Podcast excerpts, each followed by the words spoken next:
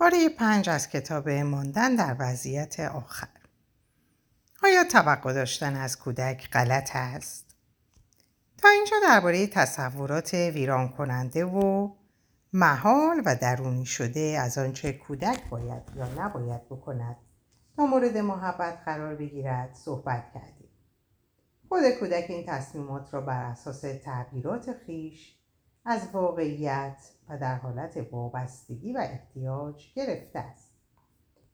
والدین ممکن است از خود بپرسند که خودشان چه می‌توانند بگویند یا بکنند یا انتظار داشته باشند و یا از بچه ها بخواهند بکنند که کودک خوشحال و دارای اعتماد به نفس و مطمئن بار آورند کودکانی که بر خود مسلط باشند ما فکر نمی کنیم توقع داشتن از کودکان نادرست باشد. مشروط بر اینکه این توقعات روشن و بر اساس واقعیت باشد. که این خود شامل احتیاجات و توانایی کودک است. توقع نداشتن از کودکان به منزله نوعی به حساب نیاوردن آنهاست. یعنی فایده ندارد سعی کنیم.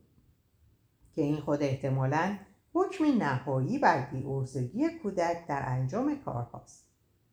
تسلط نیز پاداشهایی از خود برای خود دارد. نوزاد یاد می‌گیرد توپی را که قل خورده دوباره بردارد. بچه یاد می‌گیرد که خودش در, در را باز کند یا اسمش را با حروف درشت بنویسد. والدین ممکن است به او کمک کرده باشند که چجوری می شود این کارها را کرد. اما وقتی که کودک بر کاری تسلط پیدا کرد می‌خواهد خودش این کار را بکند. از پسر کوچکی که او را بغل کرده و جلوی کلید چراغ نگه داشته بودند و او چراغ را روشن و خاموش می‌کرد پرسیدند چه چیزی چراغ را روشن می‌کند؟ گفت من بخش بیشتر تصورات کودک از اینکه چه باید بکند و هر چه چیزهایی باید تسلط پیدا کند؟ بر پایه مشاهداتش از والدین خود استوار است. کودکان می‌خواهند همان کارهایی را بکنند که والدینشان می‌کنند. اگر پدر و مادر پیانو می‌زنند بچه هم می‌خواهد همان کار را بکنند.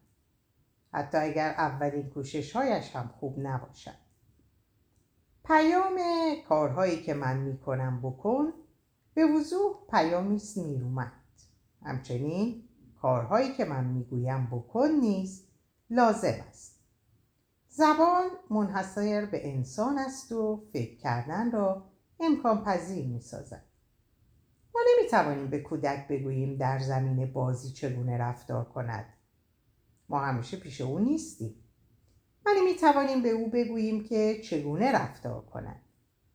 پیام نیرومند پیامی است که در آن گفتن و عمل کردن با یکدیگر هماهنگی داشته باشد ژاک شیف یکی از پیشگامان درمان اسکیزوفرنی نوجوانان در سن بلوغ اهمیت سه پیام را که والدین باید به کودکان بدهند تاکید می کند.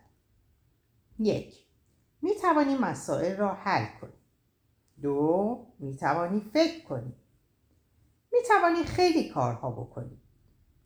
او می‌گوید یکی از اشتباهاتی که به کرات برای والدین پیش می آید این است که آنها پیام های کافی برای چه کار بکن به کودکان ارائه نمی کنند. به این ترتیب کودکان تقریبا ناگزیر خودشان پیام نکن را تصور می کنند. قانون عملی برای والدین این است که هرگاه به او می‌گویند آن کار را نکن در این حال بگویند که چه کار باید بکنند این عمل حس اعتماد آنها را نسبت به خوب بودن خوب بودن خودشان تقویت می کند و ظرفیت آنها را برای حل مسائل افزایش می دهد و ساخت لازم برای آزمایش محدودیت ها را ایجاد می کند و از همه مهمتر فکر کردن را آموزش می دهد. موفق های خوشحال موفقیت زمانی برای کودک لذت بخش است که او بداند والدینش قبل از آنکه او دست به عملی بزند بدون قید و شرط به او علاقه مندند. نه به خاطر آن عمل وقتی که کودک بداند او را دوست دارند خودش خواهان راضی کردن عاشقان خود خواهد بود و خودش به آنها نشان می‌دهد و می‌گوید که کارنامه زندگی روزمرهش در دنیا چگونه است. کودک زمانی خوشحالتر خواهد شد که این رفتارش نوازش والدین را نیز به همراه داشته باشد. حتی اگر تصور شرطیه من می‌توانم خوب باشم اگر مشقهایم را بنویسم کارهایم را انجام دهم معدب باشم در کودک وجود داشته باشد واقعا خوشحال می شود که نوازش های موعود به او برسد. در این صورت است که قرارداد کامل می شود من کاری کردم که شما به آن افتخار کنید. نیز تجربه دیگری از تسلط کودک است. موفق های بدحال وقتی که کودکان کاری مورد انتظار را انجام می دهند ولی نوازش از آنها دریق می شود احساس می‌کنند به آنها خیانت شده این عمل به راه های مختلف و به دلایل مختلف صورت می گیرد. چون پدر یا مادر ممکن است فکر کنند این کار خوب است. یک نوازش داده نمی شود تا کودک زیاد لوس نشود. چون نوازش دریافت نمی کند یاد می گیرد که بعدها در زندگی نیز آن را قبول نکند و به این ترتیب هیچ وقت یاد نمی گیرد که بگوید متشکرم. گاهی با ناراحتی ممکن است به قول اریک برن بگوید برو بابا چیزی هم نبود. حالا که می‌داند مهم بوده.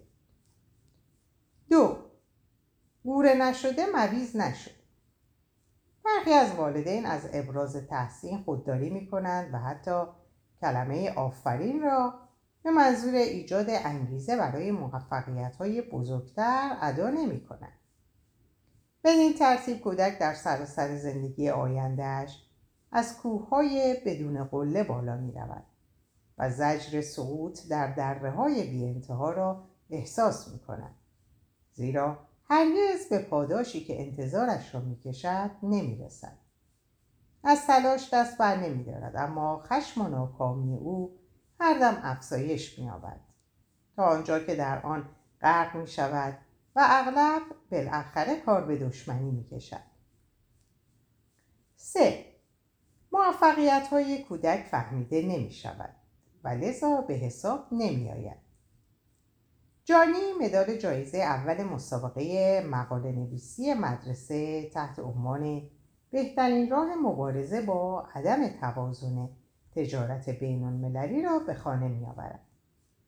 بعدا تصادفا میشنود که مادرش ضمن صحبت به دوستی می‌گوید مقاله نویسی جانی همیشه خوب بوده بیان که اصلا بفهمد که موفقیتی به این بزرگی در درک مطلبی به این پیچیدگی آن هم برای نوجوانی در این سن و سال یعنی چه؟ چهار.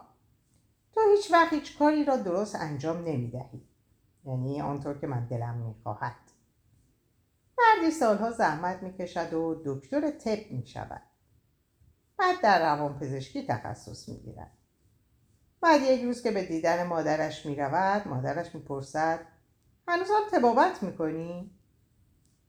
دکتر دکتر شدی. خیلی خوب. اما چرا رفتی روان پزشک شدی؟ پیام والد این است. اینطور که هستی نباش. آن چیزی که من از تو در رویاهایم داشتم باش. چقدر دلم می‌خواست مردم بگویند پسرش جراح است. پنج. کامل نیست. سوزان و جنی روزها با شوق و ذوق تمام وقت صرف می کنند و اتاقشان را تمیز و مرتب می کنند و دیوارهایش را رنگی تازه می زنند. بعد از پدر می خواهند بیاید و درباره کارشان نظر بدهد و منتظر تمجید می ماند. پدر به همه جا نگاه می کند و تنها حرفی که می زند این است. اون گوشه سقف رو یادتون رفته. 6. سرقت نوازش ها جوانی شاگرد اول می شود. نشانه بهترین دانشجوی سال نیز به او تعلق می گیرد. و هنگام دریافت پایان نامه و جوایز مورد تشویق شورانگیز مدعوین قرار می‌گیرد هنگامی که از سالن بیرون میآیند مادرش می‌گوید ببین من تمام عمر برای تو دعا کردم و تو همه این ستایش ها رو مدیون خداوند هستی آیا خداوند به این همه ستایش احتیاج دارد؟ مرد جواد نیز مسلما به کمی از آن تحسین احتیاج دارد. پیامی که در واقع در اینجا مبادله شده این است که مادر انتظار ستایش دارد. قدردانی فقط زمانی بیریا بر, بر زبان می آید که طرف مقابل خواستار آن نباشد. کودکان موقعی یاد می‌گیرند از صمیم دل بگویند متشکرم. که بشنوند والدینشان از صمیم قلب می‌گویند متشکرم. هفت. مخدوش شدن نوازش ها زیباترین و با ارزشترین مهر های دیگران در مقابل سخنان پدر یا مادر پشیزی ارزش ندارد. آنها چه می‌فهمند؟ مردم هیچی نمی‌فهمند. یا لیسانس مدرسه عالی سیواش بد نیست. اما اگر مثل پسر عمود رفته بودی دانشگاه هاروارد چیز دیگه ای بود. هشت. موفقیت ها دست کم گرفته می شود جوزف هم کار می کند و هم به کالج می رود و علا رقم کار تمام وقت موفق می شود بورس تحصیلی رایگان برای درجه دکترا در دانشگاه آکسفورد را ببرد و سرانجام شغل استادیاری در بخش باستانشناسی فرهنگی در کالج کوچکی در یکی از شهرهای ساحلی نیو انگلند را به دست می آورد. پدرش می‌گوید فکرشو بکن. یوزف ما توی اون دهکوره وسط یه مشماهیگیر. راستی شنیدی جورج ویلسون اون هفته شد معاون مدیر فروش سوپرمارکت سیرز به این میگن کار حسابی. نو. تو بهترین نبودی. مدال نقره خیلی خوبه اما اگه کمی بیشتر تلاش کرده بودی طلا گرفته بودی. امیدوارم دفعه بعد. می‌تونی خوب باشی. اگه چی؟ هیچ راهی وجود نداره که بشه. بعضی از والدین یا والد توی کله بعضی ها رو راضی کرد. والد توی کله بعضی ها رو راضی کرد. زندگی برای تلاشگران ابدی مبارزه ایست بی حاصل برای به دست آوردن چیزی که اصلا وجود ندارد. مسیرتی که می‌تواند این فشار درونی را تسکین دهد این است. بعضی از احتیاجات والدین به قدری زیاد است که نمی‌توانند کودکان خود را پاداش دهند.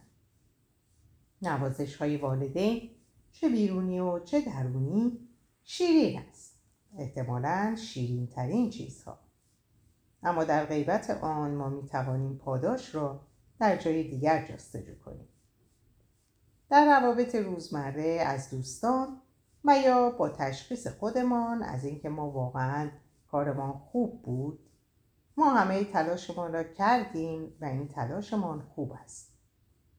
این فصل را با بیانی از دکتر کوبلر آغاز کردیم که می گفت والدین راه دیگری نیز برای پرورش کودکان می توانند داشته باشند.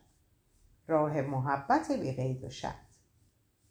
در فصل چهارده تحت عنوان ساختن بچه ها دوباره به این موضوع برمیگردیم. اما قبل از اینکه سعی کنیم به سوال مهم والدین خوب بودن یعنی چه پاسخی بدهیم لازم از خودمان را خیلی بهتر بشناسیم در فصل بعد نشان خواهد خواهیم داد که چگونه گذشته مدام در زمان حال باز نواخته می شود و در واقع از راه گفتگوی درونی با خودمان جانشین زمان حال می گردد. گفتگوی کهنه‌ای که ما را از حضور و آگاهی افراد دوروبرمان محروم می کند. افراد دوروبرمان کسانی هستند که ما شدیدا احتیاج داریم در وضعیت خوب بمانند و کسانی هستند که به ما احتیاج دارند و از همه مهمتر کودکان ما هستند. گفتگوی درونی جستجو برای یافتن چیزی بسیط مثل یک گفتگو در میان ده تریلیون ارتباط های سیناپسی مغز مثل این است که آدم وسط ازدهام کندوی عظیمی که تازه به درخت آویزان شده دنبال دو زنبور بگردد که دارن به هم می‌گویند صبح بخیر. اما این گفتگو به هر حال در آنجاست. گفتگوی درونی بیوقفی تشکیل شده از ضبط هزاران هزار ارتباط بین شما و پدر و مادرتان خواه به صورت کلامی یا غیر کلامی. که هم تسکین دهنده است و آزارنده و هم خود توجیه کننده و محکوم کننده این گفتگو همچنان تاریخدار است و غالبا همچون زمزمه زیر گوش ما بازنواخته می شود. درست مثل رادیویی که روشن است اما صدایش را خیلی کم کردن. لحظه ای که از آن آگاه می شویم و عملا ذهن ما را به خود مشغول می کند.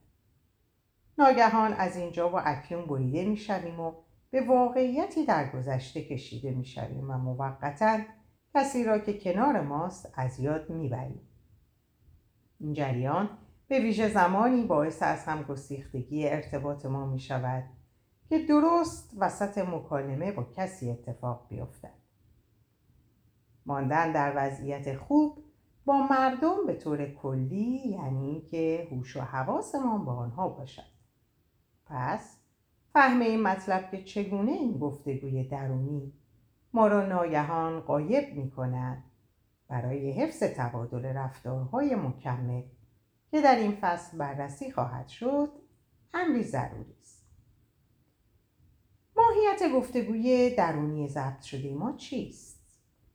گفتگوهای اولیه ما در دوران نوزادی شامل صداها و شکلهای دوروبرمان بود. خیلی قبل از اینکه معنی کلمات را بفهمیم نگاه مادر یا لحن صدای او ارتباط های ابتدایی ما بود. در واقع تنها در سالهای اخیر است که اهمیت حیاتی حس لامسه یعنی تماس پوست بر پوست بین مادر و بچه که شکل اصلی نوازش برای نوزاد محسوب می شود مورد تاکید قرار گرفته.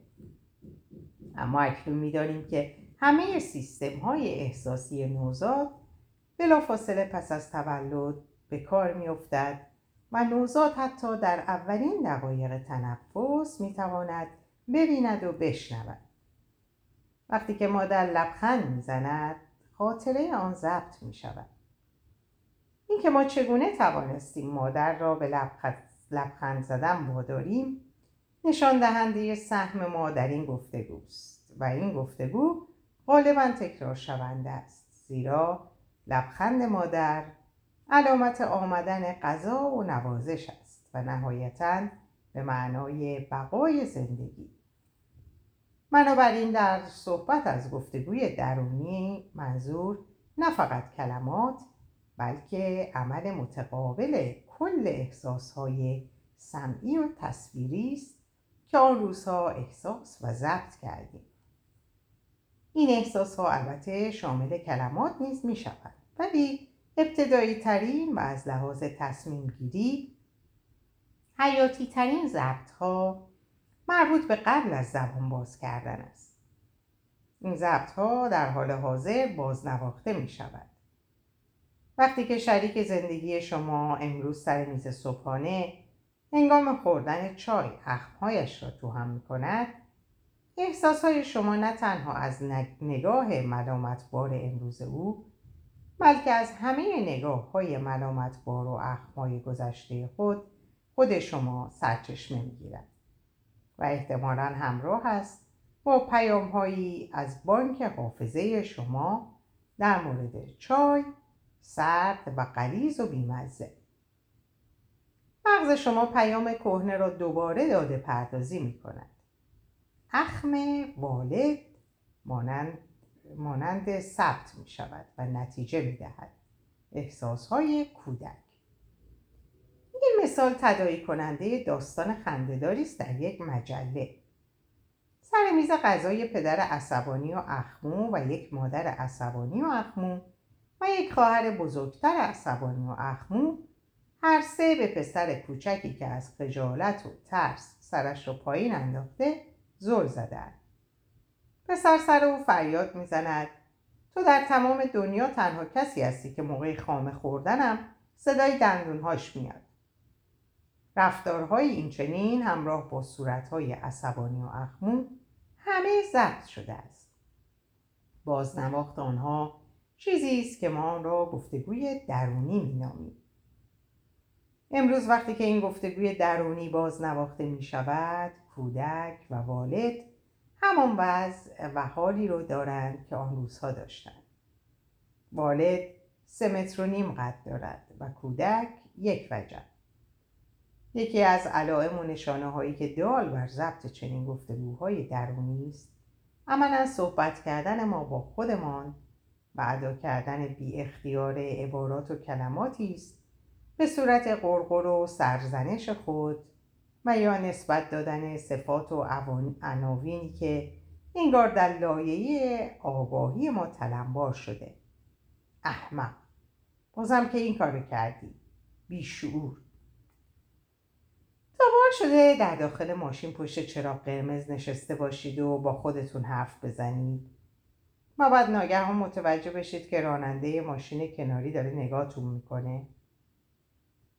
کدام یک از سه قسمت شخصیت شما بود که حرف می‌زد؟ کدوم یک از سه قسمت شخصیت شما متوجه شد که کسی نگاهتون می‌کنه؟ راننده ویلی که در رمان همه مردان شاه هنگام ویراژ دادن با کادیلاک رئیسش در خیابونهای شهر مرتب زیر لب نجوا می‌کنه هر دروم هروم زاده هروم زاده این کیه که حرف می‌زنه؟ با کی حرف می‌زنه؟ همانگونه که غالبا صدای شماتت بار و متهم کننده خودمون میشنویم که میگه بازم که این کارو کردی. ما چه این کلمات رو مانند راننده ویلی استارک بیرون بزنیم و چه به درون؟ به هر حال منشأ اون همون گفتگوی درونی قدیمیه. گاهی بهتر گفتگوی درونی رو شبیه هم همه صداها در محل اجتماعات عظیم تصور نمود. مثلا کنوانسیون های انتخابی کلمات درست فهمیده نمیشه اما تصاویر به خوبی قابل رویته روی پلاکارت ها کلماتی با حروف درشت چاپ شده. تگزاس، واشنگتن، کالیفرنیا. ما از همون کلاس اول مدرسه گرفته تا اتاق دندون پزشک و سایر خاطره های اولیه صحنه ها و صداهای گوناگونی رو ضبط کردیم. همه این صحنه ها و صداها و تصاویر ذهنی و حتی بوها می‌تونن در زمان حال ماشه شروع بسیاری از مبادله های قدیمی رو بکشن. مبادله هایی که گاهی شکوهمند بودن و گاهی دردناک و گاهی به شکلی مبهم افسرده کننده. گفتگوی درونی را می‌توان به بهترین وجه به عنوان انتقال آگاهی. از اینجا و اکنون یعنی درک بالغ به آنجا و آن وقت یعنی صحنه قدیمی گفتگوی والد و کودک توصیف کرد. گهگاه صدای تحسین درونی رو میشنویم. آفرین پسر خوب آفرین دختر خوب اثر تعریف و تمجیدهای والدینمان هیچ وقت از بین نمی رود. این تحسین ها به ویژه زمانی که همراه با نوازش بود در مدارهای اولیه حافظه ضبط می شد و هرگاه که ما به نحوی رفتار می کردیم که آنها دوباره ما را تحسین کنند تقویت می کردیم. اما به دلیل آنکه ما کوچک و وابسته و دست و چلفتی بودیم و هنوز اجتماعی نشده بودیم و به دلیل آنکه موقع خامه خوردن دندانهایمان صدا می‌کرد بیشتر واکنش های والدین ما نسبت به رفتار ما حالت امر و نهی و تصدیح داشت. و ما تصور می‌کردیم ما را سرزنش می‌کنند یا اگر سرزنش کننده نبود منفی بود. ای پسر بد ای دختر کثیف. برای بیشتر بچه ها بزرگ شدن چیزی نبود جز یک سلسله تحقیقات پی در پی اون جورابا رو نگفتم نفهم آروم بگیر درست بشین دلا شو جمله صورتت کثیفه برای یک بچه دو ساله چه معنایی می‌تونه داشته باشه؟ یا تو هنوز اونقدر بزرگ نشدی که قهوه بخوری آیا سن کودک تقصیر اونه؟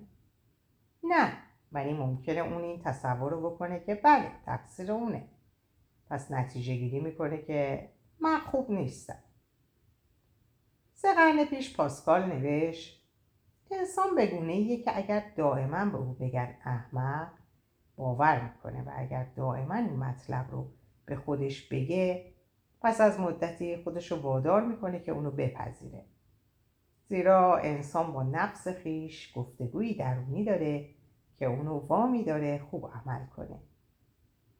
خجالت و شماتت های زمان کودکی هزاران بار بدتر از هر فلاکتیه که می‌تونه در حال حاضر به سرمون بیاره. ما بر این باوریم که هیچ کس نمی‌تونه به ما آسیب وارد کنه. یا به زبان مشخصتر هیچ کس نمی‌تونه به احساسهای ما آسیب وارد کنه. مگر اون که والد ما رو به قلاب بندازه که در این صورت این والد ماست که ما رو در درون شماتت می‌کنه. النور روزولت گفت هیچ کس نمی‌تونه بدون رضایت شما شما رو مجبور به احساس حقارت کنه. در حقیقت یعنی بدون رضایت والدتون. هر یک از ما آسیب پذیری های منحصر به فرد و تاریخچه زندگی منحصر به فرد یک والد منحصر به فرد رو داریم. همین امر توضیح دهنده این مطلبه که چرا در مقابل بعضی انتقادها ککمونم نمیگزه؟ حالون که بعضی از حرفا مثل نیش افعی قلبمون رو سوراخ می‌کنه. اگه شما مثلا حتی نسبت به دماغتون حساسیت داشته باشید کافیه فقط یه نفر در یه جمع حتی با تحسین به اون نگاه کنه و شما بخواید که از اون جمع فرار کنید. در بعضی خانواده ها دماغ کشیده مشخصه ای از شجره نامچه ماست. گفتگوهای درونی ما هم منحصر به فرده و می‌تونه ما رو از زمان حال جدا کنه و به گذشته بکشونه. حتی اگه وسط گفتگو با عزیزان خود باشیم. یکی از سودمندترین ویژگی های تحلیل رفتار متقابل یا تحلیل تبادلی اینه که می‌توان دایره های سمبولی که اونو به عنوان نمودار سوال و جواب های مختلف به کار بود. این کار به ما اجازه میده که عملا ببینیم چی میگیم و کدوم قسمت از شخصیت ما حرف می‌زنه. ما همچنین می‌تونیم نمودار مواقعی رو که گفتگوی درونی بر ما مستولی میشه و ما رو از صحنه خارج می‌کنه روی کاغذ بیاریم. در اینجا مرور مختصری بر نمودار تبادل رفتار نمودار تبادل رفتار سودمنده. در اینجا به پایان این پاره می‌رسم براتون آرزوی سلامتی و ساعات و اوقات خوشی رو دارم. خدا نگهدارتون باشه.